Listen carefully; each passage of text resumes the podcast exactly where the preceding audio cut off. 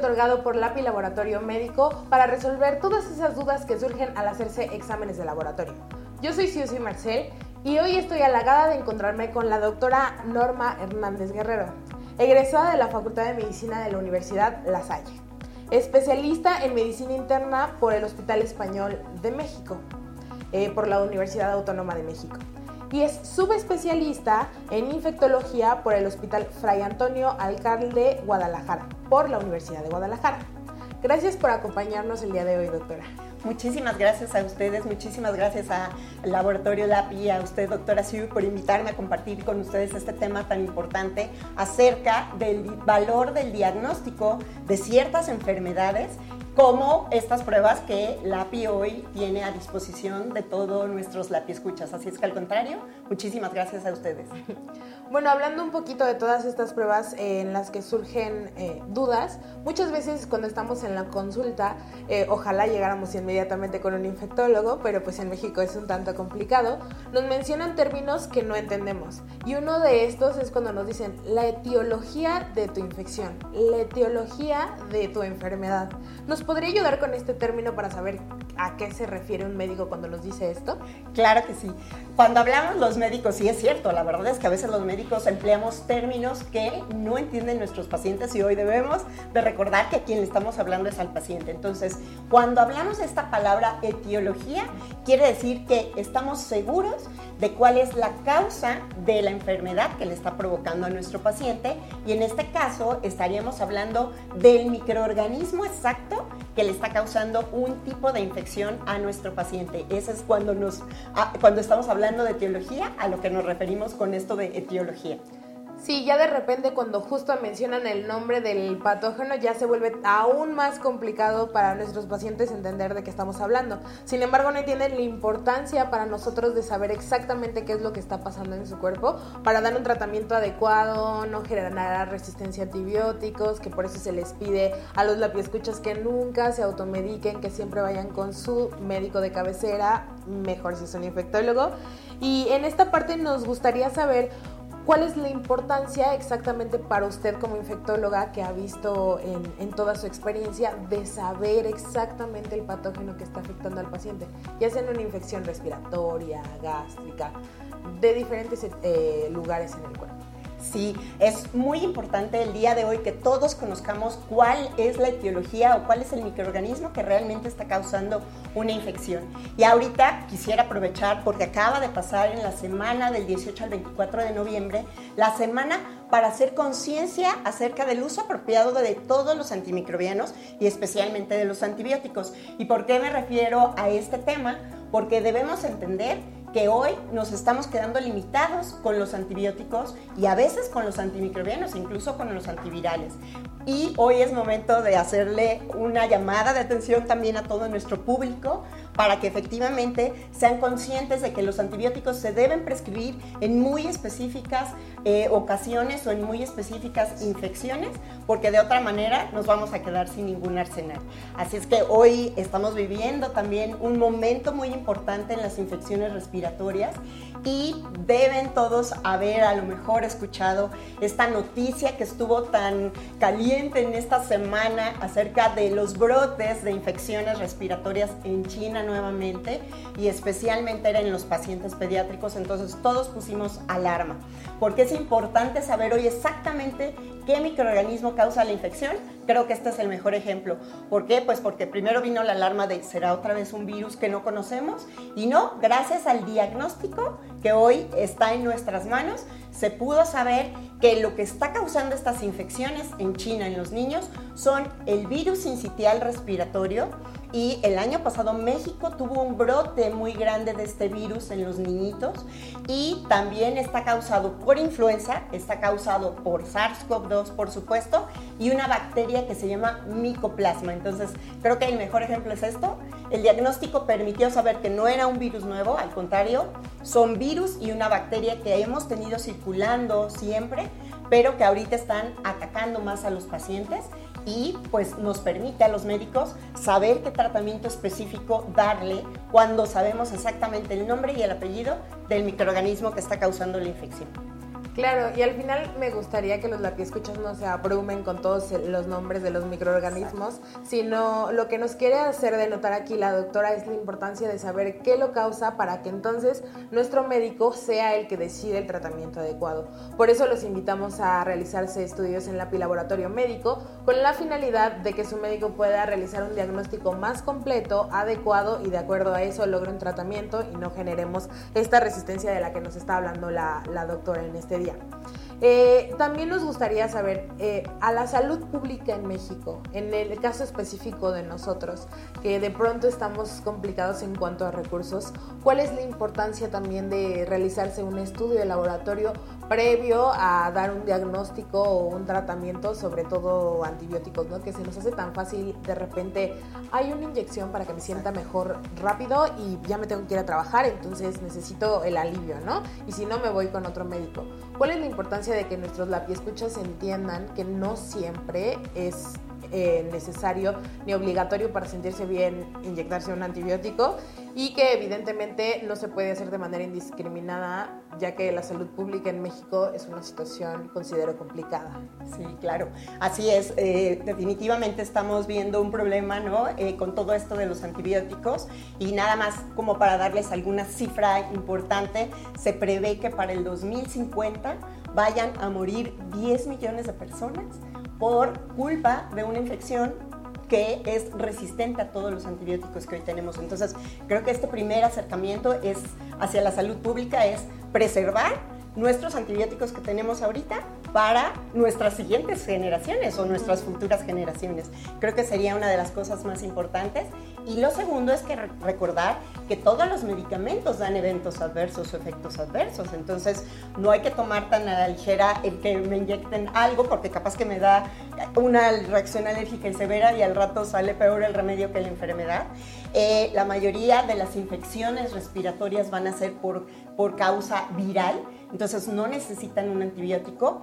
También eh, eh, otro efecto es que, bueno, hoy sabemos que si no tengo SARS-CoV-2 o si no tengo influenza, por ejemplo, yo podría regresar a mis actividades normales de una manera mucho más rápida y sin necesidad de tener este aislamiento a lo mejor cinco días, entonces eso también repercute a nivel de la salud pública y eh, pues e, el saber exactamente qué hacer con influenza, por ejemplo, de si hay necesidad de dar este antiviral para influenza de manera rápida que se tiene que iniciar en las primeras 48 horas para que el paciente vaya bien, pues también es otro impacto muy grande en la salud pública. Justo qué importante esto que menciona del tiempo, 48 horas, o sea, inmediatamente debemos de acudir a nuestro médico para tener el tratamiento oportuno y entonces que nuestra, ahora sí que gripita o cualquier cosa que tengamos pase rápido, a diferencia de algunos lapiescuchas que pueden llegar a pensar que es mejor inyectarse cualquier cosa, ¿no? Y hay que tener muchísimo cuidado con lo que ponemos en nuestro cuerpo, justo por estas reacciones alérgicas que usted menciona.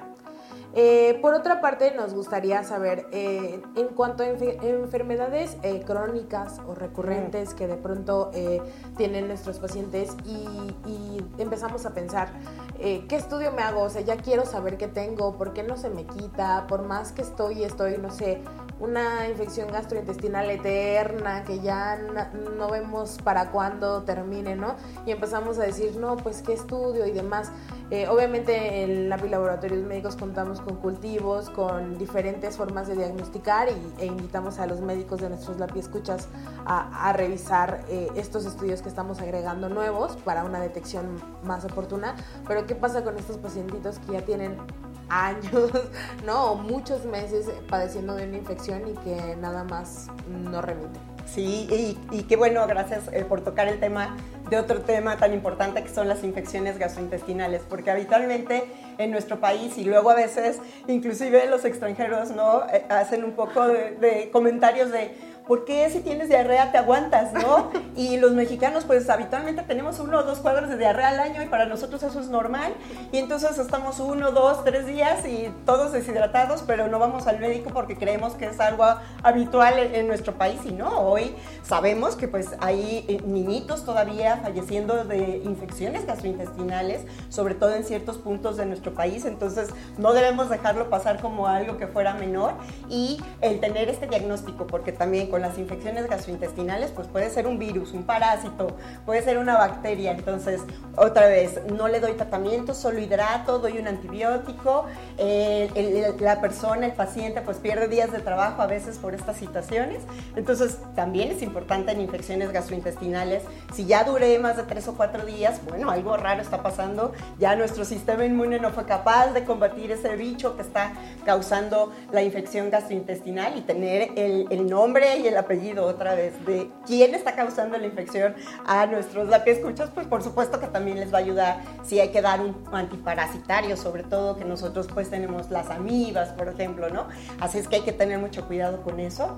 Y pues a lo mejor también, eh, como bien mencionan ustedes, pues la PIO tiene toda esta, esta eh, ayuda o estas soluciones diagnósticas para poder proveer un diagnóstico exacto y etiológico, ahora sí, de qué bicho está causando la infección en infecciones respiratorias, infecciones gastrointestinales y pues quizás también abordar el tema de infecciones urinarias, ¿no? Ustedes tienen también estos cultivos pues para que realmente eh, aquel paciente que tiene una infección urinaria pueda recibir un tratamiento efectivo en el momento que lo necesita. Exacto, un tratamiento adecuado que también permita descartar, no sé, cuestiones inflamatorias crónicas, o sea que ya uno determine bien a bien qué es lo que se le tiene que dar a cada uno de los pacientes. Pues los invitamos, la pie escuchas, también a, realizarse estudios para llevar un seguimiento adecuado y no tomar justamente las diarreas, las gripas a la ligera, sino tener un, un diagnóstico oportuno. Y en este caso, eh, eh, justo yo menciono mucho las, las infecciones gástricas y las infecciones respiratorias porque son lo que normalmente aqueja a, la población en general en México. Entonces, ahorita en diciembre justo mencionaba que todos nos estamos enfermando, ¿no? Todos tenemos eh, infecciones respiratorias eh, que deseamos que no se compliquen pero cuál es la importancia de que nosotros eh, prevengamos con las vacunas y demás, pero también que podamos saber también las edades en las que estamos en más riesgo y por las cuales lo primero que tenemos que hacer es eh, identificar la etiología y después dar un tratamiento, ¿no? Porque no es lo mismo que a mi persona con un sistema inmune bueno, que respondo adecuadamente a cualquier tipo de gripa, diga como, ok, me voy a dar un tratamiento sintomático, o sea, nada más para los síntomas que tengo y listo. Pero ¿qué pasa cuando, por ejemplo, es un bebito o una persona adulta? O también tenemos eh, mucha población con diabetes o enfermedades que ponen nuestro sistema inmune en jaque, ¿no? Que no está al 100%. Ahí, eh, ¿cuáles son las recomendaciones? Sí, lo primero es sí un llamado a todos nuestros escuchas. Recordemos vacunarnos para influenza cada año. Entonces, cada año tenemos que vacunarnos. Ahí por octubre, noviembre que llega la vacuna. Entonces, la prevención va a ser siempre lo más importante. Lo mismo que igual el lavado de manos. Si estoy enfermo, pues tratar de ponerme mi cubrebocas cubrebocas todavía para no, no contagiar a las demás personas. Y las personas que ahorita están en más alto riesgo de tener una infección respiratoria grave por cualquiera de los virus que andan circulando, los pediátricos, los pacientes eh, eh, pediátricos, niños, los recién nacidos, por ejemplo, pero inclusive hasta menores de 5 años son todavía los pacientes que tienen riesgo de poder tener algún tipo de infección respiratoria más grave. Los pacientes adultos mayores de 65 años también, y eh, digo, yo sé que sí, los nombres de repente de los virus son raros, pero hoy todos hemos oído esto del sincitial respiratorio y a veces creemos que solo va a afectar al niñito o a los pacientes pediátricos, pero a los adultos mayores de 65 años se ha visto que les pone en más riesgo de tener infartos, de tener complicaciones a largo plazo que los llevan a una hospitalización. Entonces, foco también en los adultos mayores de 65 años, embarazadas las embarazadas. No debemos olvidarnos que influenza tiende a atacar mucho a la mujer embarazada, así es que también cuidado con la mujer embarazada, lo mismo que SARS-CoV-2, embarazadas es otro grupo, y todos estos pacientes inmunosuprimidos. Y a veces en México nos suena raro que hablemos de diabetes como un factor que predispone a infecciones. Pero si yo no tengo un buen control de mi diabetes, me voy a poner más en riesgo para que estas infecciones se compliquen y me lleven a una hospitalización. Y pues, bueno, no se diga, los trasplantados, los pacientes en quimioterapia. Ahorita muchos pacientes reciben tratamientos que bajan las defensas, eh, como, como, no sé, los pacientes con lupus, con artritis reumatoide, etcétera, etcétera. Todas estas poblaciones son de alto riesgo y necesitan un diagnóstico preciso para saber exactamente qué es lo que les está causando la infección. Muy importante lo que menciona, doctora. Pues sí, de repente justo solo pensamos en las poblaciones que más vemos afectadas y no pensamos en el grosso también en cuanto a personas en el embarazo, como mencionó, es muy importante tener estos cuidados y también después del COVID varias personas terminaron con afecciones en el sistema respiratorio, eh, gastrointestinal también por las diarreas que provocó el COVID, entonces también hay que estar más al pendiente si ya sabemos que tenemos factor de riesgo y obviamente si tenemos algún inmunocompromiso, pues estar al pendiente de las enfermedades para que ahora sí que no nos dé más fuerte ¿no? la gripa de lo, de lo habitual. Eh, en cuanto a, a, prevenciones de fuentes de infección, doctora, ¿usted qué podría darle de consejo a nuestros escuchas? Porque definitivamente ya bajamos la guardia. Sí. entonces, eh, yo quisiera decirles, claro, no hay ningún problema, vengan al API, van a su médico y listo. Pero también el punto de, la prevención de este podcast es prevenir ciertas cosas a las que no tengamos todos que llegar al, médico, sino que si hay algo que se pueda hacer previamente, eh, chequeos generales, eh, lo que sea que, se requiera para no llegar a una hospitalización sobre todo, pues es importante, ¿no? Entonces, ¿qué consejos usted como infectóloga nos podría dar ahora que estamos entre me cuido, no me cuido, ya se acabó la pandemia, pero llegó diciembre, ¿qué, qué hago?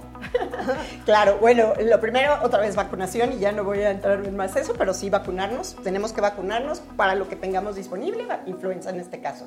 Y, para, y bueno, y para los niños ahora también ya se aprobó la vacuna para sincitial respiratorio, entonces también hay que ver esto de, de la vacuna para los niños para sincitial respiratorio. Pero, entre otras cosas, pues lo que siempre decimos de comer frutas y verduras es cierto, ¿no? Y el tener esta alimentación balanceada y correcta con frutas y verduras realmente ayuda a tener sistemas inmunológicos bien. Ejercicio, por supuesto que siempre tenemos que estar haciendo. Y ahorita que es época de invierno decembrina y que todos tenemos frío, entonces una cosa en la que sí debemos de insistir es en la ventilación.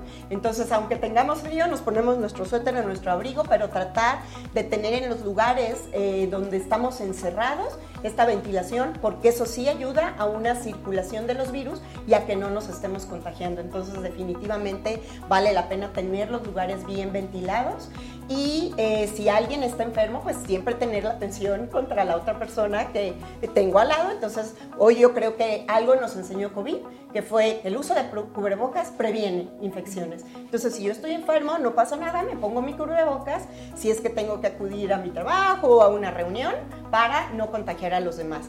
Tienes razón en que, en que bajamos la guardia, ¿no? Y eh, estuvimos un año y medio muy preocupados haciéndonos pruebas y hoy se nos olvidó que otra vez podemos contagiar a muchas personas y va a haber personas que sí se van a poner graves. Entonces, creo que lo que debe de preservar es que nos quedemos con nuestro cubrebocas si es que estoy enfermo, los primeros dos o tres días sobre todo, y con eso vamos a evitar una transmisión entre las personas que tengo ahí alrededor. Si tengo a mis abuelitos, a mis padres que son mayores, lo que sea, también tratemos pues de no visitarlos si estoy enfermo porque de todos modos ellos están en alto riesgo. Ok, bueno, para nuestros escuchas, para que sepan, eh, de todas maneras vamos a tener una plática sobre vacunas, pero ya que tenemos a la infectóloga aquí, quisiera yo eh, aprovechar un poquito para que nos explique, porque de pronto también eh, nuestros lapifans que acuden a nuestras sucursales a, colocarse las vacunas o que acuden a, a la detección de influenza y COVID, nos dicen, oye, pero ¿qué pasó si yo ya me vacuné? ¿Por qué salí positivo? Y entonces la vacuna no sirve. Y entonces, ¿por qué lo hago cada año? O sea, si ya me vacuné una vez, ¿para qué volverlo a hacer? Entonces, creo que son muchas de estas dudas las que surgen porque, pues, aunque nuestro sistema de vacunación es bueno en México, a diferencia de otros países, como que todavía no alcanzamos a comprender por qué tanto piquete, ¿no? Entonces, nos ayudaría a, bueno, a nuestros escuchas a entender un poquito por qué lo hacemos de manera anual y por qué es importante, aunque nos sintamos mal después de la vacuna o aunque nos dé una gripita relacionada a influenza. Claro, es súper importante el que nos pongamos vacunas y por qué cambian cada año y eso es muy interesante porque además es lo que vamos a ver qué ocurre con SARS-CoV-2, que nos vamos a tener que seguramente estar vacunando cada año. Entonces, ¿qué es lo que pasa con influenza? Cada año van cambiando los serotipos o las variantes que producen influenza. ¿Se acordarán de aquel año cuando tuvimos la H1N1, que era un nuevo tipo de influenza? Y a partir de ahí, pues sabemos que cada año los serotipos son diferentes. Entonces, no los voy a confundir con nombres, pero tenemos la estacional, la H1N1, que fue de México, etcétera, etcétera. Y lo importante es que ustedes sepan que cada año se aplica la vacuna en base a las predicciones que se van haciendo cada año de cuáles son los serotipos que van a estar circulando. Ahorita todos habrán oído de esta cuádruple, ¿no? Y entonces antes solo nos vacunábamos para tres variantes, ahorita se ha visto que es mucho mejor para cuatro porque es trae todas las de influenza A más influenza B que están circulando cada año, entonces por eso tenemos que vacunarnos cada año y cada año cambia la vacuna. ¿Por qué? Porque evita la muerte. Es lo más importante nos puede dar una gripita, sí, y yo tengo muchos pacientes que tengo que estar presionando, ponte la vacuna, ponte la vacuna, porque dicen, no, es que yo me puse la vacuna y me dio fuertísimo a los dos días. Bueno, ahí no fue la vacuna, fue que ya traías el virus incubando y lo que tuviste fue una influenza severa o que te dio más fuerte. Entonces, la número uno, la vacuna no da influenza ni da una infección, al contrario, nos previene de la muerte y eso es lo más importante por qué nos la tenemos que poner. No nos va a evitar al 100 que nos dé después una gripita dos o tres meses, pero sí va a evitar que me muera yo de influenza. Y lo mismo pues con neumococo, por ejemplo, también hay vacuna para neumococo que da neumonías, también hay que ponérsela a los niños o las poblaciones en riesgo y pues para COVID ya estaremos viendo qué pasa en los siguientes años. Ok, muchísimas gracias por toda esta conversación, doctora. Y me gustaría que nos diera como una conclusión final de todo lo que nos habló sobre la importancia de la etiología, la importancia de la vacunación y de estar eh, detectando, obviamente recomendando aquí al laboratorio médico, eh, estar detectando esas infecciones para tener un tratamiento adecuado. ¿Gusta darle algún comentario final a nuestro que escuchas? Claro que sí. Lo primero es que siempre que tengan algún tipo de padecimiento gastrointestinal o respiratorio o algún otro que sea infeccioso, acudan a su médico. Es muy importante no autoprescribirse siempre y también pues hoy es una invitación de no siempre llegar a pedir antibióticos, ¿no? Porque no son la solución para todo. Entonces, tengamos un poco de conciencia y siempre para aquel paciente que lo necesita, hacer la prueba y siempre decimos la prueba correcta en el momento correcto al paciente correcto y que sepan pues que tienen a su disposición estas pruebas que además dan diagnóstico rápido y que le permitirá al médico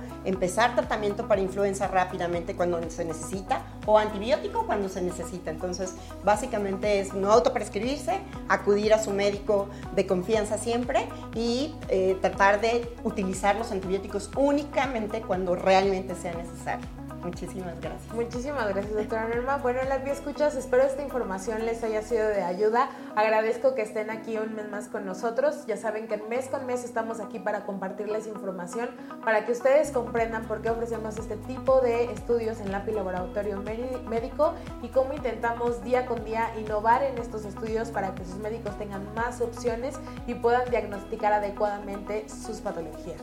Tengan un bonito día, tarde o noche. Hasta luego. Gracias.